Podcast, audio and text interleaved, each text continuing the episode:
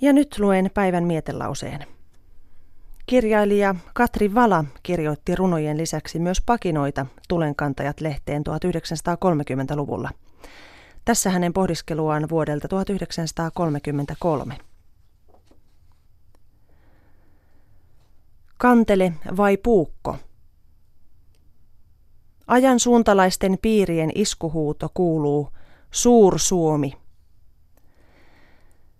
Myönnän, että sanalla on tenhonsa, mutta käsite suuri voi merkitä eri asioita. Suuruutta on monenlaista. Valtakunta voi olla alueellisesti suuri, mutta henkisesti hyvin pieni. Ei tarvitse paljon lukea suursuomi-aatetta ajavia lehtiä, kun huomaa, etteivät ne pyri suurentamaan henkeä, vaan Suomen aluetta. Kuitenkin on maamme asukaslukunsa nähden alueeltaan Euroopan suurimpia maita. Siinä suhteessa me saisimme olla hyvin tyytyväisiä. Me voisimme vapaina valloitussuunnitelmista, vapaina liika-asutusprobleemeista suunnata koko energiamme kulttuurillisesti ja taloudellisesti suuren Suomen luomiseen. Tässä suhteessa itsenäisyysaikamme on syypää suuriin laiminlyönteihin. Meillä on nämä 15 vuotta istuttu niin sanoaksemme pistimillä.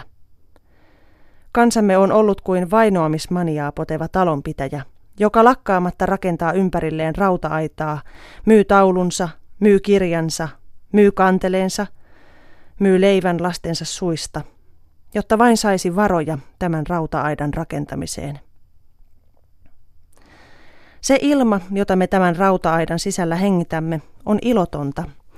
Siinä on vähän vapautta, elävän hengen puhallusta, luomisen tahtoa.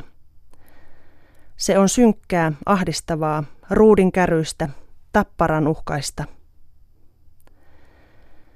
Mitäpä pistinten hautomisesta muuta voi syntyä kuin kyykäärmeitä.